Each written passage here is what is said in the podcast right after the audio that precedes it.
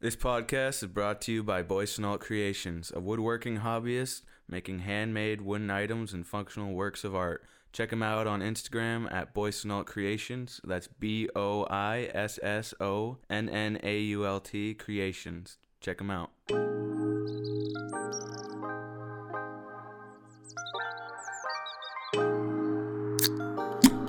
are now listening to the All Things Good podcast.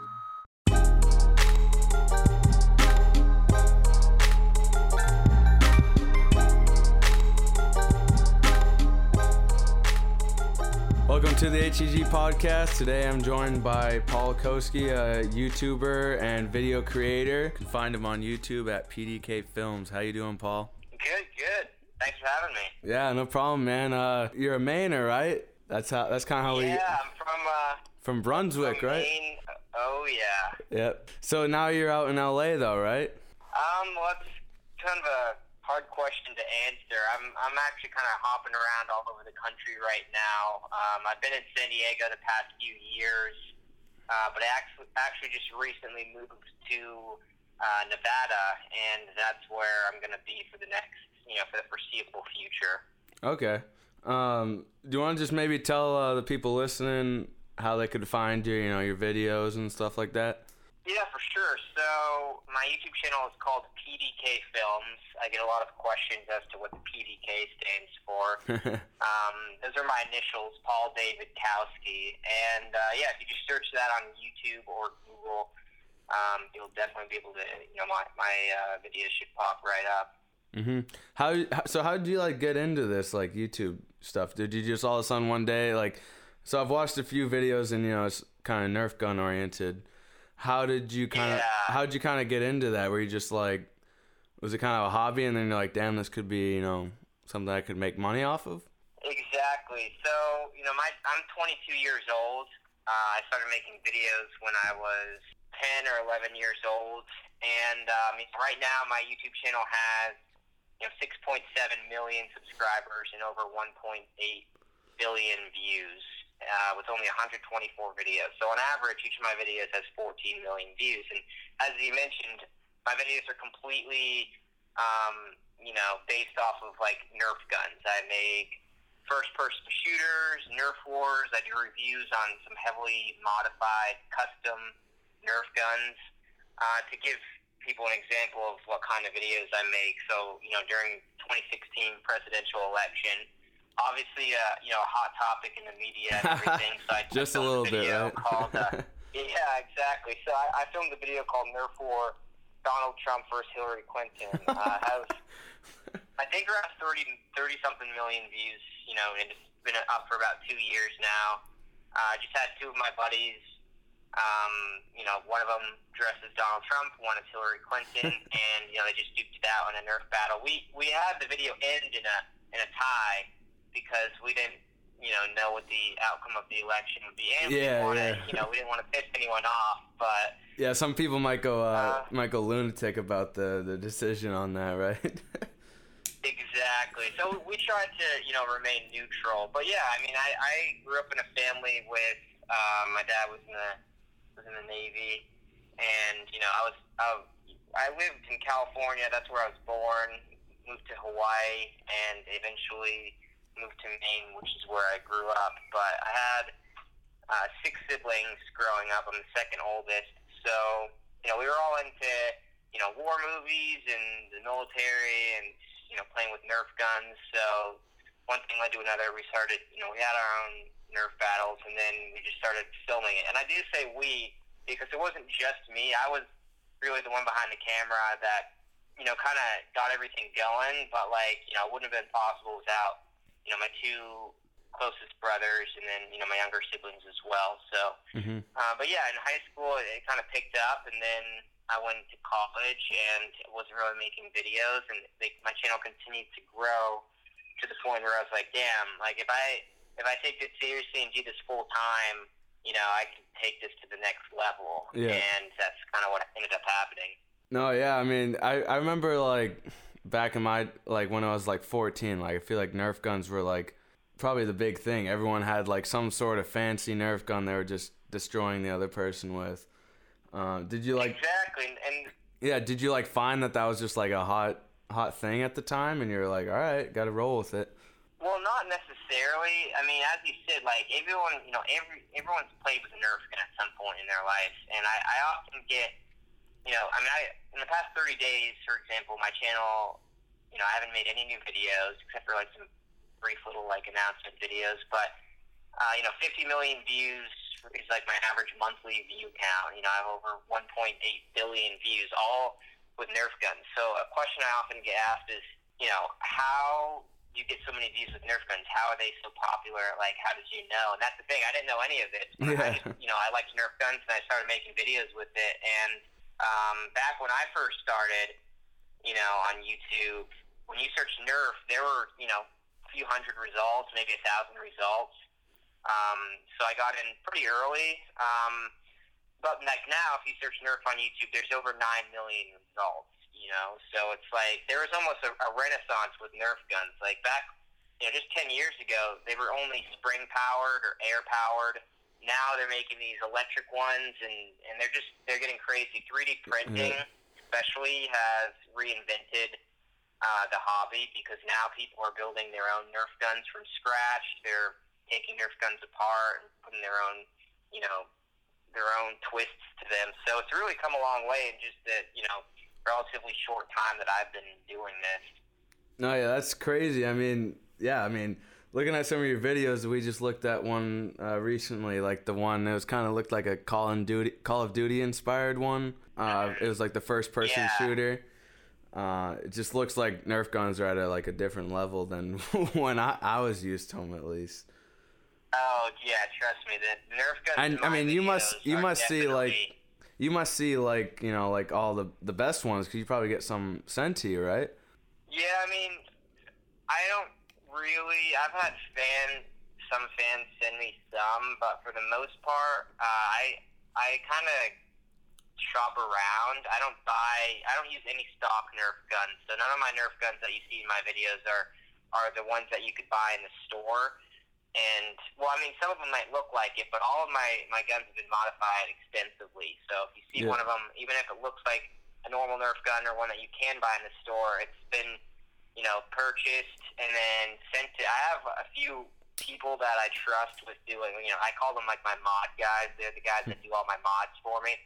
And uh, you know, I send it to them. They they completely take apart the blaster, strip it like they literally strip it down, take all of the internals out, and then just you know put all this aftermarket stuff in. So it's kind of like a car. You know, you could buy a stock Honda Civic, and you know, sure that works fine. But if you're like, you know, if you're an enthusiast, you can take you know take apart the car. You can do all this crazy stuff to it, whether it just be Yep. you know, some external things to make it look cool or, you know, internal things to make it perform better. So that's what I, you know, that's what we do with the, the blasters that you see on in my Nerf videos. No, yeah, that's that's awesome. I mean, like, so like, what is your what does your average you know day look like? Are you filming every day, or you know, some days you know you get to take the day off, or what's your average day kind of yeah, look so like? It's kind of, it's all over the place. I always tell people, you know, I, I don't really film that, that much. Um, I don't spend a lot of time filming. and like and the, the numbers speak for themselves. I mean, my channel was created in 2009, so it's nine years old. I have 120 videos, so it's about 10 videos a year. So on average, I, I produce a video once a month, and you know, usually it takes a day or two to film, and you know, depending on some of my videos, I would add in.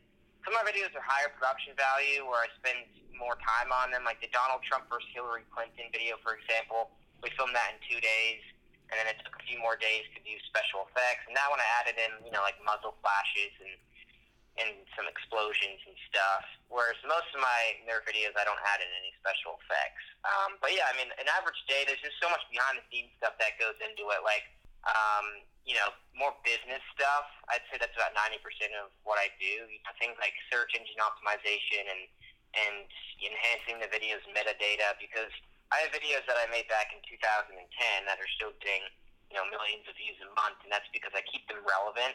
I know a lot about how the YouTube platform works and how to, you know, keep keep my old videos in the loop and keep them surfacing so that they can continue to get views and just kind of boost my channel's little ecosystem.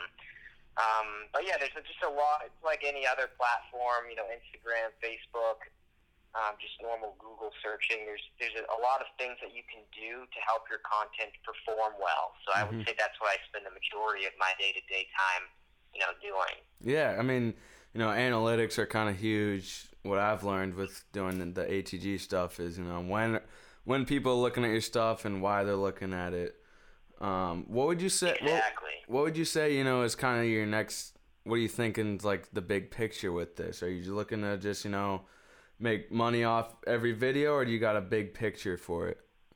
Well, that's the thing. I mean, I try. I used to try to have all my, my you know my, my life planned out, but now I'm kind of I I'm trying to take things and scale them down and, and look more in the short term. Um, because if I try to make have a big picture and, and have a long term plan plan, you know, it's things end up changing and and it just I spend so much of my time thinking too far in the future. So right now, I guess my plan or big picture is to just focus on the little things, not the little things, but just the, the things that I can do today. So right now, you know, I don't know what's going to happen in 10 years. I don't know what's going to happen in 20 years. My Mhm. channel might falter. It might, I mean, part of me is like, I don't want to be a 40 year old making Nerf videos, but at the same time, if they're, if they're making, getting millions of views and making Yeah, I mean, if money, I mean, how can I say if you're no? making- like, am I going to want to do that? Or, you know, am I going to change? So right now, I do enjoy, you know, making Nerf videos. It's, it's kind of a little bit weird every time I go, you know, get my hair cut, and they're like, "So, what do you do for work?" I'm like, "Okay, am I gonna just tell them that I'm in college and lie?" You gotta just say YouTuber at that point, right? or am I like, "Oh, I make YouTube videos"? Because it's like people, not that I really care, you know, what people think, but it's like, you know, you tell people, person's cutting your hair, and you're just like, "Yeah, I make YouTube videos." They're thinking, "All right, like." Okay, but then little do they know it's like a huge But I- business and I feel like if you like say you're a YouTuber, people are gonna be like, I mean, maybe not the older generation, but like some people will be like, all right, well, Yeah. he, he's probably making some good money on that, right? Yeah, I mean, you'd be surprised though, like, because I've, I mean, I've had to explain this to a lot of people. Well, you're totally right. With the older generations, they, I mean, they have no idea. Like, if they're, I'm like, I'm a YouTuber, and they're like, what? Like, what is that? Or like, usually I say I make YouTube videos, but then they just think I'm some punk, like, oh, like, I mean, everyone makes YouTube videos, you know. So, um, but then once I say like I have six million subscribers, then they're just like, okay, that's they. Then they're you know, intrigued. change they change their they're in, intrigued exactly. Um, I just like don't really. It's it's one of the things though that I really don't go around telling people. Uh, you know, if someone asks me, brings it up, or asks what I do, usually you know, I'll. I'll, I mean, I pretty much always will. Sometimes, though, if I'm like just talking to someone random, it's easier just to say like, "Oh, I'm, you know, I do like multimedia advertising," because that's technically how I make my money. I make my Mhm. money from multimedia advertising. So it's easier to say something like, if I'm not trying to have a conversation with someone, then I'll just say something like that, and they'll be like, "Oh, okay, that's cool," you know. And then, but because if I say tell someone I, you know, I have a big YouTube channel, then it's like, oh, like, you know, you know, sometimes it could end up being a long conversation, especially if I'm, you know, just trying to like not have a conversation, or you know, then you'll get people trying to pitch pitch themselves. They're like, oh, well, like I, I have this good idea, like I have this product, or I have like my own channel. Can you give me a shout out? And it's just like, you know, there's a there's a lot of that, which I feel kind of kind of bad being like, no, I can't do that. But it's like, you know, I get I get millions of comments from kids asking for shout outs. I get all these emails, and it's just, you know, it's just not feasible and no, yeah.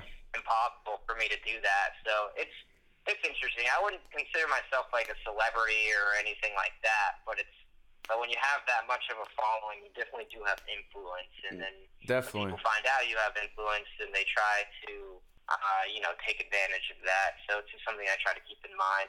No, yeah, definitely. I mean, I mean, I get people that reach out to me all the time for uh, ATG stuff, and I'm not, you know, I mean, you you have more subscribers than than I do, so I can only imagine like the people just probably hitting you up, and you're just like, you probably like, you must be like in an in between of like, do I respond to them because they're a good fan, or do I just like let it go, right? I mean, Yeah, It's kinda where I'm at, Yeah, like- exactly.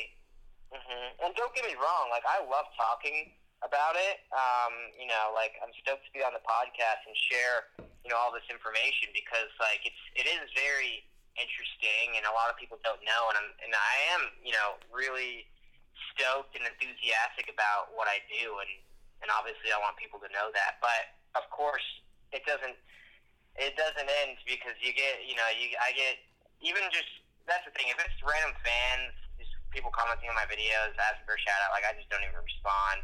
Um, but if it's like someone I know, I do get a lot of people I know, you know, my own friends, my own contacts. Everyone's always loves to slide into my DMs and be like, hey, like my cousin just started a YouTube channel. Like, can you like give them like a shout out or a boost or something, or like can you?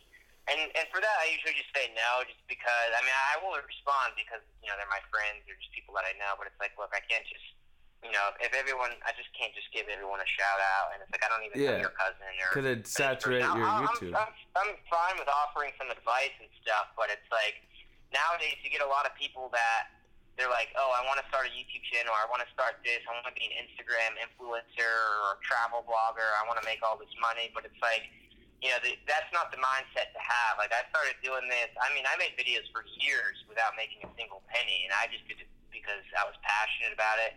I enjoyed it, and then later, that's when the you know the money started coming. But like at the same time, right now, don't get me wrong, I probably wouldn't be making Nerf videos if I wasn't getting paid to do it. I mean, I, I do consider it a hobby and something I enjoy doing, but like, I mean, now I do it. It's you know kind of a hobby turned into a business. So No, yeah, I mean, I feel like I feel like a lot of people kind of get you know misunderstood because they're trying they want to get into something because of the money, but like people like me and you, we do it because we like it, and you know we're not making Exactly. we're not making jack shit at first, and then once we start making money, we're like, all right, well, I guess I can do my hobby for a career. You know? yeah, and that's the thing. It takes it doesn't it doesn't if you have a passion or a hobby, You can it monetize take it. much to get yeah exactly to to get that level of like a stoke you know like i mean because I, like i said i was doing this for years and then finally back in my day you know even though i'm only 22 but like you know when i was younger when i first joined youtube is relatively you know young I mean, it was launched in 2005 i i was on the platform in 2008 so i was pretty early but back back in those days if you wanted to make money on your youtube videos you usually had to have around 100,000 subscribers and you had to apply and get accepted into the, what they call the YouTube Partner Program. And more recently, they just let anyone in. Now they actually, you know, reinstated a, a cutoff. You have to have like at least 10,000 subscribers. But a lot of people are getting mad. They're saying, well, it's not gonna, you know, like, how can YouTube like set these requirements to to get monetized on my videos? It's not gonna encourage me if I have to you know, make videos for a while without getting paid before I can finally start making money. And it's like, it's like if that's your, if, if money is your motivation to be making videos, you're gonna fail. And you know, a lot of people that have been on YouTube for a long time, a lot of the biggest YouTubers, they started back when you know you would make videos for months, even years before you would get accepted. And I remember my first month, I was a sophomore in high school, was 2010. I was first accepted to the YouTube Partner Program. I made sixty-four dollars that that first month, May of 2010, and uh, you know you have to hit a hundred dollars for YouTube to even pay you. So I made sixty-four bucks. It rolled over to the next month. Then you know I, I, I hit that one hundred dollar threshold, and that to me was like, damn, years of making videos. Finally, I made sixty-four bucks, and I was like, that's when it all clicked. I was like, I can make money doing this. Like, let's let's go. Let's get after it. no, yeah, I mean that's gotta be a great feeling. You just finally like, wow, I can actually make money doing this. And you're in high school at the time. I mean, sixty-four bucks is pretty decent for a high schooler, right? You can bucks, you can just exactly, stroll out after high school and grab a sandwich or something. Yeah, I mean that was so. And I, I never, you know, in high school worked, uh, you know, a, a high school job or anything. Like I just did YouTube, and you know, my my revenue started increasing from that sixty four, you know, in the first month to a couple hundred bucks.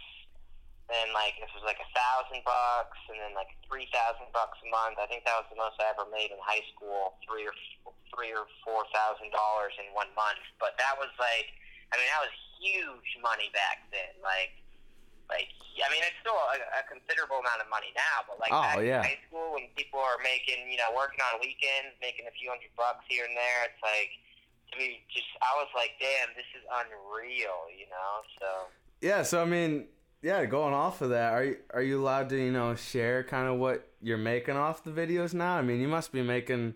I saw you rocking that Tesla the other day on your Instagram. yeah, I it was just a test drive. Oh, okay, uh, I don't think I'm gonna be. I don't think I'm gonna be getting a Tesla anytime soon. That's just not really feasible for me. um, but yeah, so I mean, I don't really talk. I'm actually legally not allowed. Part of my contract. I figured, yeah. Disclose your AdSense earnings, but it's like, you know, with my channel, I can give you some ranges. Just and there's that's the thing. There's there's a lot of different revenue streams. You know, it's like there's YouTube ads, which are your typical ads that go over, you know, a YouTube video, uh, whether it be just the the video ads that play before video. You know, some you can skip, some you can't skip. Um, then there's the ones that pop up, the overlay ads.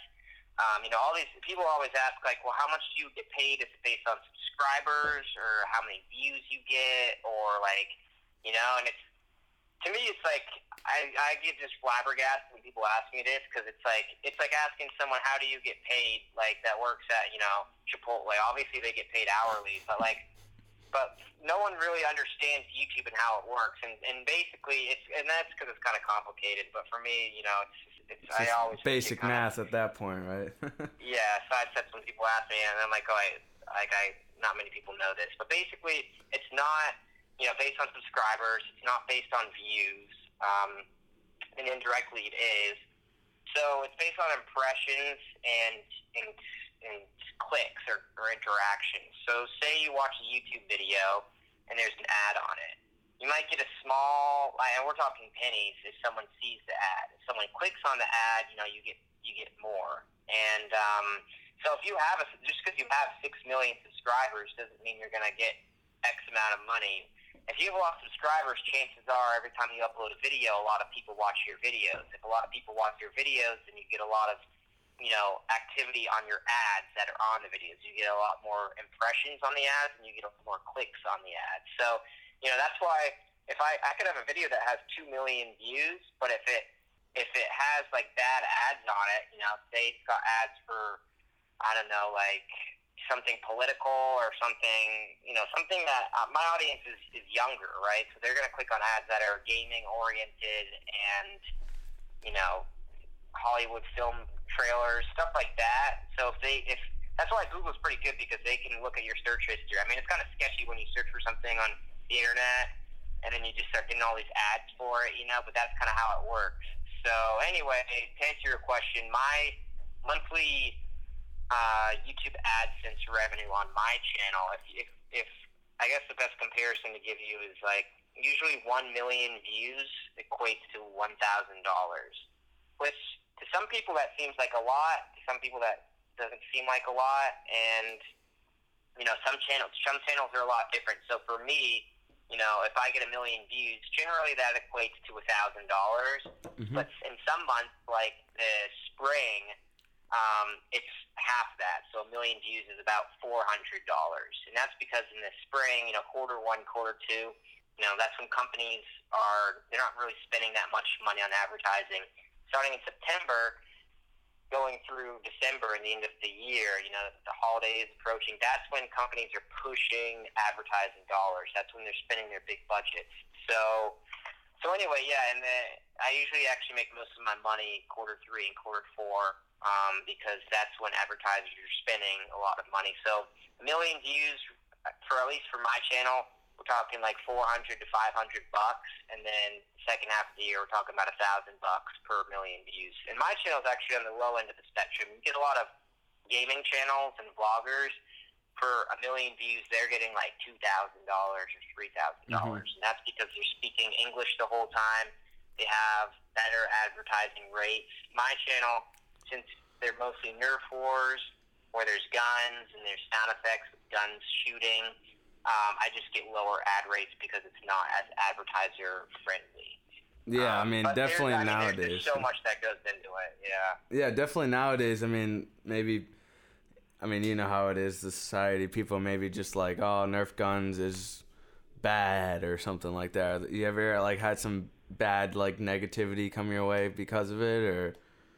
Oh, dude, I have so much stuff I have to deal with. You have no idea. I mean, there's like this is what I'm talking about. There's so much that goes on behind the scenes. So, for example, today I spent like three hours, like right before this phone call, the past three hours, I've been, um, you know, contacting YouTube, writing letters, explaining basically what's happened the past like two. So so with YouTube now, it's been since everything in the media, you know, with our country, everything's getting very, very sensitive. People are getting offended by everything. It's getting very, you know, politically correct. What can you say? What can you not say? Don't hurt someone's feelings. And and then also with you know just the, how hot things have been with you know the debate on gun control. Mm-hmm. Um, me, yeah, I make videos with Nerf guns. So technically, they're called Nerf blasters. So anytime you use, you know, YouTube, YouTube obviously it's a private company. Well, it's publicly traded, but you know they're a company. They they they're there to make money. They they can do whatever they want, really. So what YouTube is doing is they're in a way censoring content on the site. Now this is kind of a hot topic. I don't want to say censoring, but basically you know, they're getting a lot more strict with what is okay to go on YouTube. So I have, in the past seven days, had four videos um, age restricted by YouTube, which means now in order to watch them, you have to be logged in. Which, first of all, you know, no one usually watches YouTube logged in. Like 90% of my traffic comes from, and it's, we're talking tens of millions of views, comes from people that aren't logged into an account. Because I can see all this, all this analytics. So that already cuts off 90% of my viewers. If they're not logged in, they can't see these videos. And also, once they're logged in, they have to be over 18 to view them. Of course, you know, you can always lie about your age when you create an account. But basically, the reason YouTube did this is because they determined that these videos weren't appropriate for all ages, oh, which is geez. complete BS.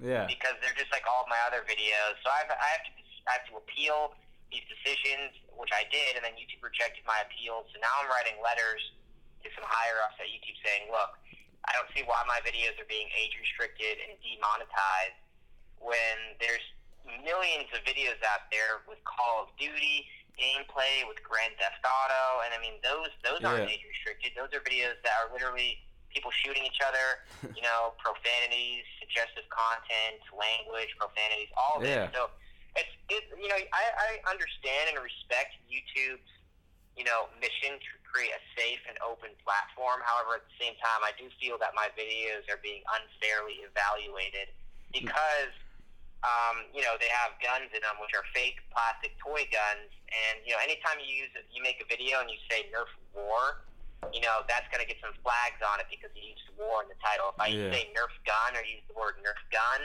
you know that's that's another red flag. So I got to be very careful about what I say and how I do it. You know, a few years ago it didn't really matter, but now like very very simple things that you might not think about, you have to you have to take into account when you're making videos and, and you know filling out all the metadata and titles and stuff like that. No, yeah, I mean that's that's pretty ridiculous, honestly. Like I had a, a recent case too myself. Like posted a Morgan Freeman quote, and someone like reamed me a new one on the page, and they're like saying how Morgan Freeman was this awful guy. I'm just like, how does anyone hate Morgan Freeman? You're gonna ream me out about yeah. Morgan Freeman of all people, like it's like a weird society we live in. I mean, I can only imagine like your end of it because you're posting, you know, gun war type stuff. You know, it's just it's got to be Oh yeah. it's got to be just a hassle. Yeah, I mean. I get all sorts of comments from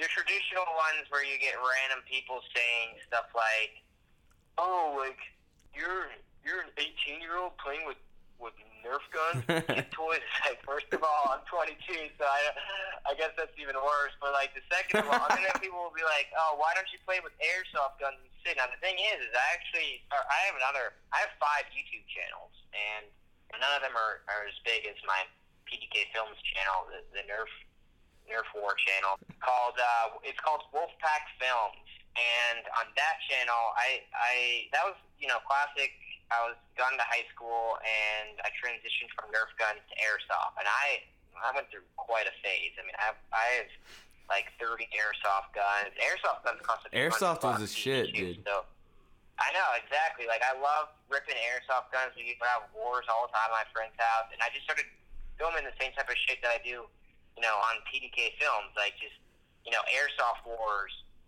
first person shooters. But I would add in special effects and add in blood.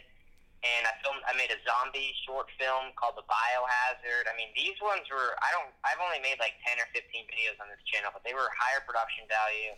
You know, real special effects, blood, all that. And I, I kind of, I just stopped. I haven't made a video on that channel in years because, you know, first of all, it's harder to film. We've had the, the police call on us multiple times. I mean, I, I'm from a small town in Maine, and you know, people are pretty friendly with guns here. Like, you know, there's lots of people behind guns aren't. It's not like running around in, you know, L.A. or San Yeah. Diego. You definitely couldn't do that there. But you know, we would film in, in the woods and and in like you know abandoned houses and and old military bases. And the cops, I mean, multiple times the cops would come. People would bike by and see us with all these know realistic looking guns. Call police. Police are super chill. I have nothing but you know good things to say about those interactions. It's not like they they came up and shot at us or anything. Like you know we had our guns. We saw them approaching. We put the guns on the ground. They came. They just asked us what we're doing you know, we'd be like, yeah, we're just filming a video. We've got a YouTube channel. And they'd ask if the guns were real. We showed them they were just airsoft guns. That's the thing. Even if they were a real gun, it's not like we were breaking any laws. Mhm. Um, you know, we were on, we were in the woods. We were on in, in lands that you're allowed to, to hunt in and, and to shoot in, and you're allowed to, you know, you know, have have firearms in. But you know, these are just fake airsoft guns, or like pointing them at people and stuff. But but anyway, I I stopped making these videos because they took longer to make. They weren't really videos I could make in San Diego, and uh, also YouTube started demonetizing all of them. So now, actually, all of the videos on my Wolfpack Films channel, has you know a few hundred thousand subscribers and you know tens of millions of views, these videos are all demonetized, which means they're still on the platform. You can still watch them. You don't have to be 18 or older or logged in, but there's no ads on them. Some of them there might be some ads on, limited ads, but for the most part they're demonetized. And the reason for that is that YouTube, you know, advertisers don't want their video or their products and their brands, you know, reflected on content that shows guns and violence and gore and stuff like that. So it just wasn't wasn't really uh, financially stable and sustainable for me to make these videos with, with real guns and or well, you know, replica guns and, and everything. So I, I stick with Nerf guns, and it's so far worked out fine, except for the past few days when I've been getting hit with these restrictions. But I'm I'm I'm confident that I'll, I'll be able to get them, you know, repealed. Yeah, I mean, so one of our uh, one of our recent podcasts, we had uh, a Netflix director on. He lives in L.A. Um, and he was telling us about you know he went to some Dan Bilzerian parties and stuff like that, which is I mean it was an amazing story. Uh, kind of, I just want to hear like you know have you met any cool people through this process or like what's your you know I mean there's there's got to be something that through this whole process you're like that was that was cool to do what's kind of like your favorite thing that you know or favorite story that you've gotten to do through this whole thing Hmm.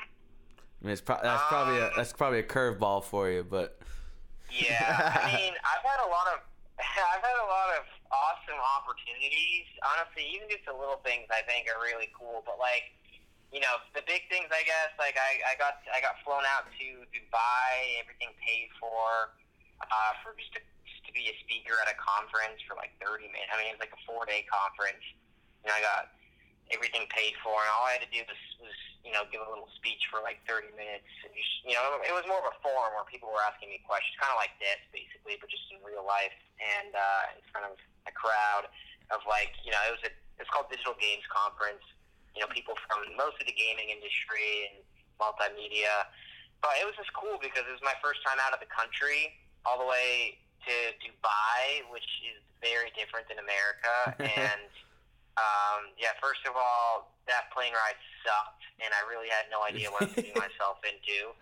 But yeah, that was just that was rough. But other than that, I mean, I was like, damn, like I'm out here, like I'm in Dubai. Like I never would have went to Dubai if if I never right, was yeah. given that opportunity. so I I just think it's cool to be able to get an email from just someone random that's just like, hey, I've seen your videos.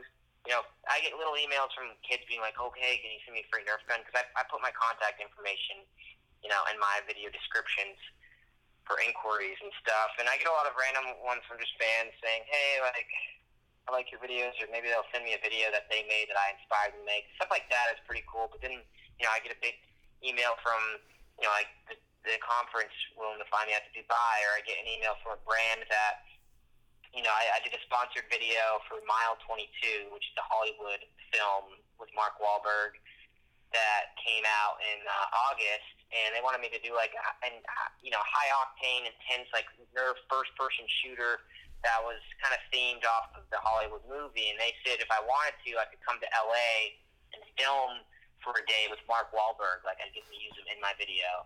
And um, unfortunately, it the dates didn't line up, and it just you know it wouldn't have worked out because I was on the East Coast at the time and just flying out. So that, that ended up falling through. But you know, to, to think I, I could have filmed a Nerf video with Mark Wahlberg is is pretty wild. That's you know? insane, That's dude. the second time I've been offered something like that. So I, I get invites to Hollywood film premieres a lot. I don't usually go. I want to go to one of them. It's it's just timing. Like I said, I'm even getting you know hopping on this podcast. You know, we've been going back and forth for a few weeks and try to find a mutual time that works. And it's I'm just kind of all over the place. But you know, it's it's it's it's cool. You never really know what kind of email you, or phone call or text you're gonna get with Mhm. you know an, an opportunity. So I think it's, it's there's a lot of a lot of cool things I've been able to. Well, I feel like I feel like that's just like I mean that's just kind of how I am is kind of sporadic and you know all over the place. I feel like that's just kind of like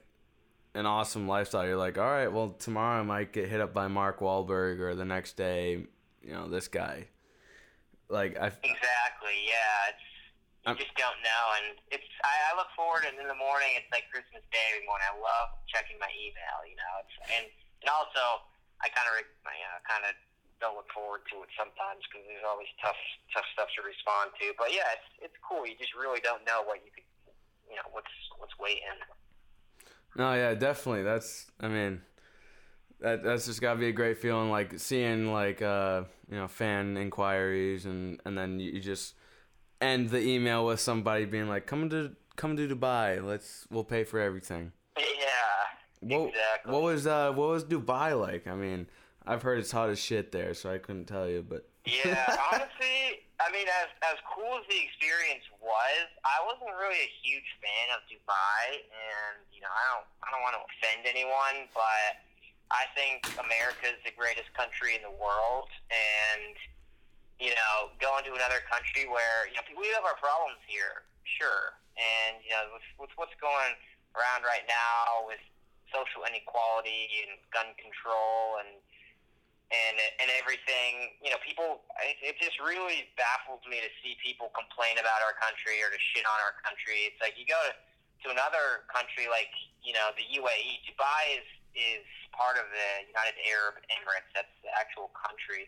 So when I go over there, you know they're they're you know a first world country. They're you know established and everything, but but they have you know you're not allowed to as a as a visitor you know even if you're from a different country you're not allowed to to do a lot of things. You can't be drunk in public. You can't wear revealing clothing. So like as a as a as a male you can't you know wear like you, you have to have a shirt on at all times. Unless you're like in like a designated beach or hotel pool area like you can't girls have to wear you know if you're not a muslim you can you don't have to wear like the whole headpiece and everything. But like you still can't wear it like you know short skirts or just all the freedoms that we have in America aren't freedoms that a lot of other countries have, even established countries. So Dubai, another thing too, there is like you know, if I wanted to bring my girlfriend on the trip, we wouldn't have been able to share a hotel room unless we had a marriage license. You know, you can go to jail for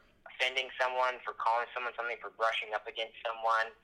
Uh, Dubai is, is a little bit more westernized and and chill than the other Emirates, the other um, you know parts of the UAE. You know, because like there's another Emirate that's completely dry. Like they're they're way more strict there.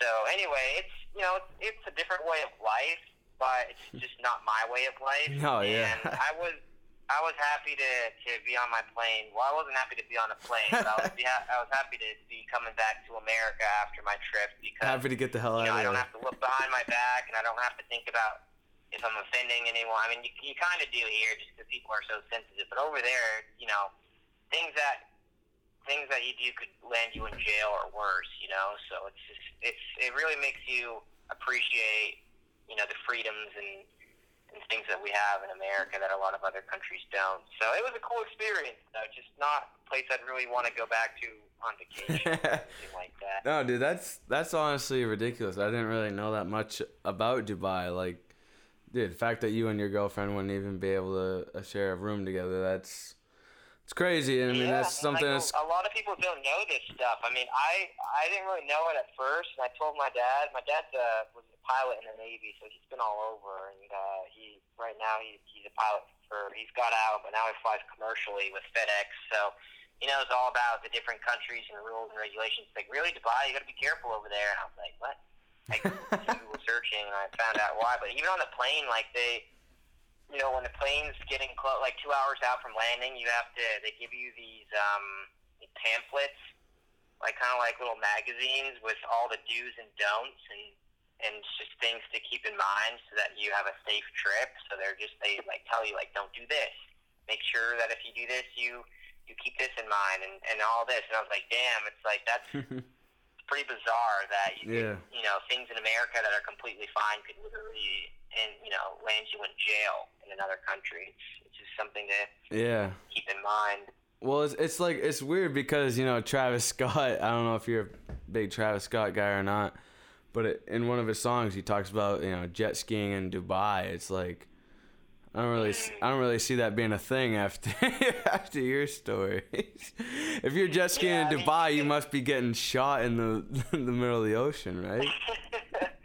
there's, you can, there's still, I mean, they're they're pretty. Where is he chill. jet Like, I don't want to like freak people out, but no, there's you can totally jet ski there. They've got, I mean, but you gotta like everything you do needs to be like you gotta be on your best behavior, and you just gotta make sure you don't piss off a local, you know. And believe it or not, only like I think it was like only around ten percent of the population in Dubai is actually like local, you know, indigenous. They're they're the only people that actually live there. Like ninety percent of people are either tourists or, or expats, like people that are from other countries just living and working in Dubai.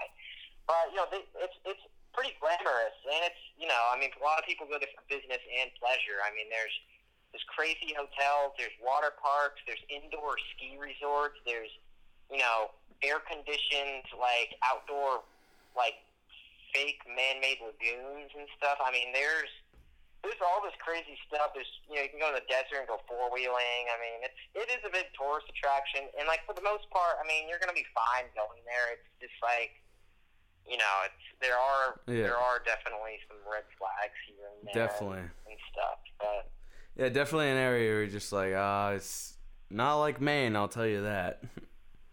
Yeah, and like uh, you know, I like to be able to in America. You know, you can go out on the town, you know, with your friends, and you know, you can obviously whenever alcohol is involved and you get you know you start boozing, like sure things things can happen, but in America, it's like you could be drunk in public. You could you could be at the bar and just be like you know a little reckless, but like you're not going to go to jail for it unless you know you assault someone or or do something illegal. But there, just the act of being publicly intoxicated is crime in itself. So, like, you know, while we while I did, you know, have some drinks while we were there, and and we did have a good time, it was like you have to be like, okay, I can't, you know, party as hard as I would in the United States because if you know, you could, like wake up in jail there or, or worse. So it's just a little bit different, but you know, it was a cool cool experience. Yeah, so what was it like? What was the like culture shock like when you came back from Dubai? It had to have been like, could do whatever the fuck you want, right? Yeah, I mean, honestly, I just wanted to kiss the ground and be like, I'm back, baby. you know, like I get, I get back in America, and I landed in, in New York City, and I'm like, oh, it's so good to be back I'm in the back. homeland, you know.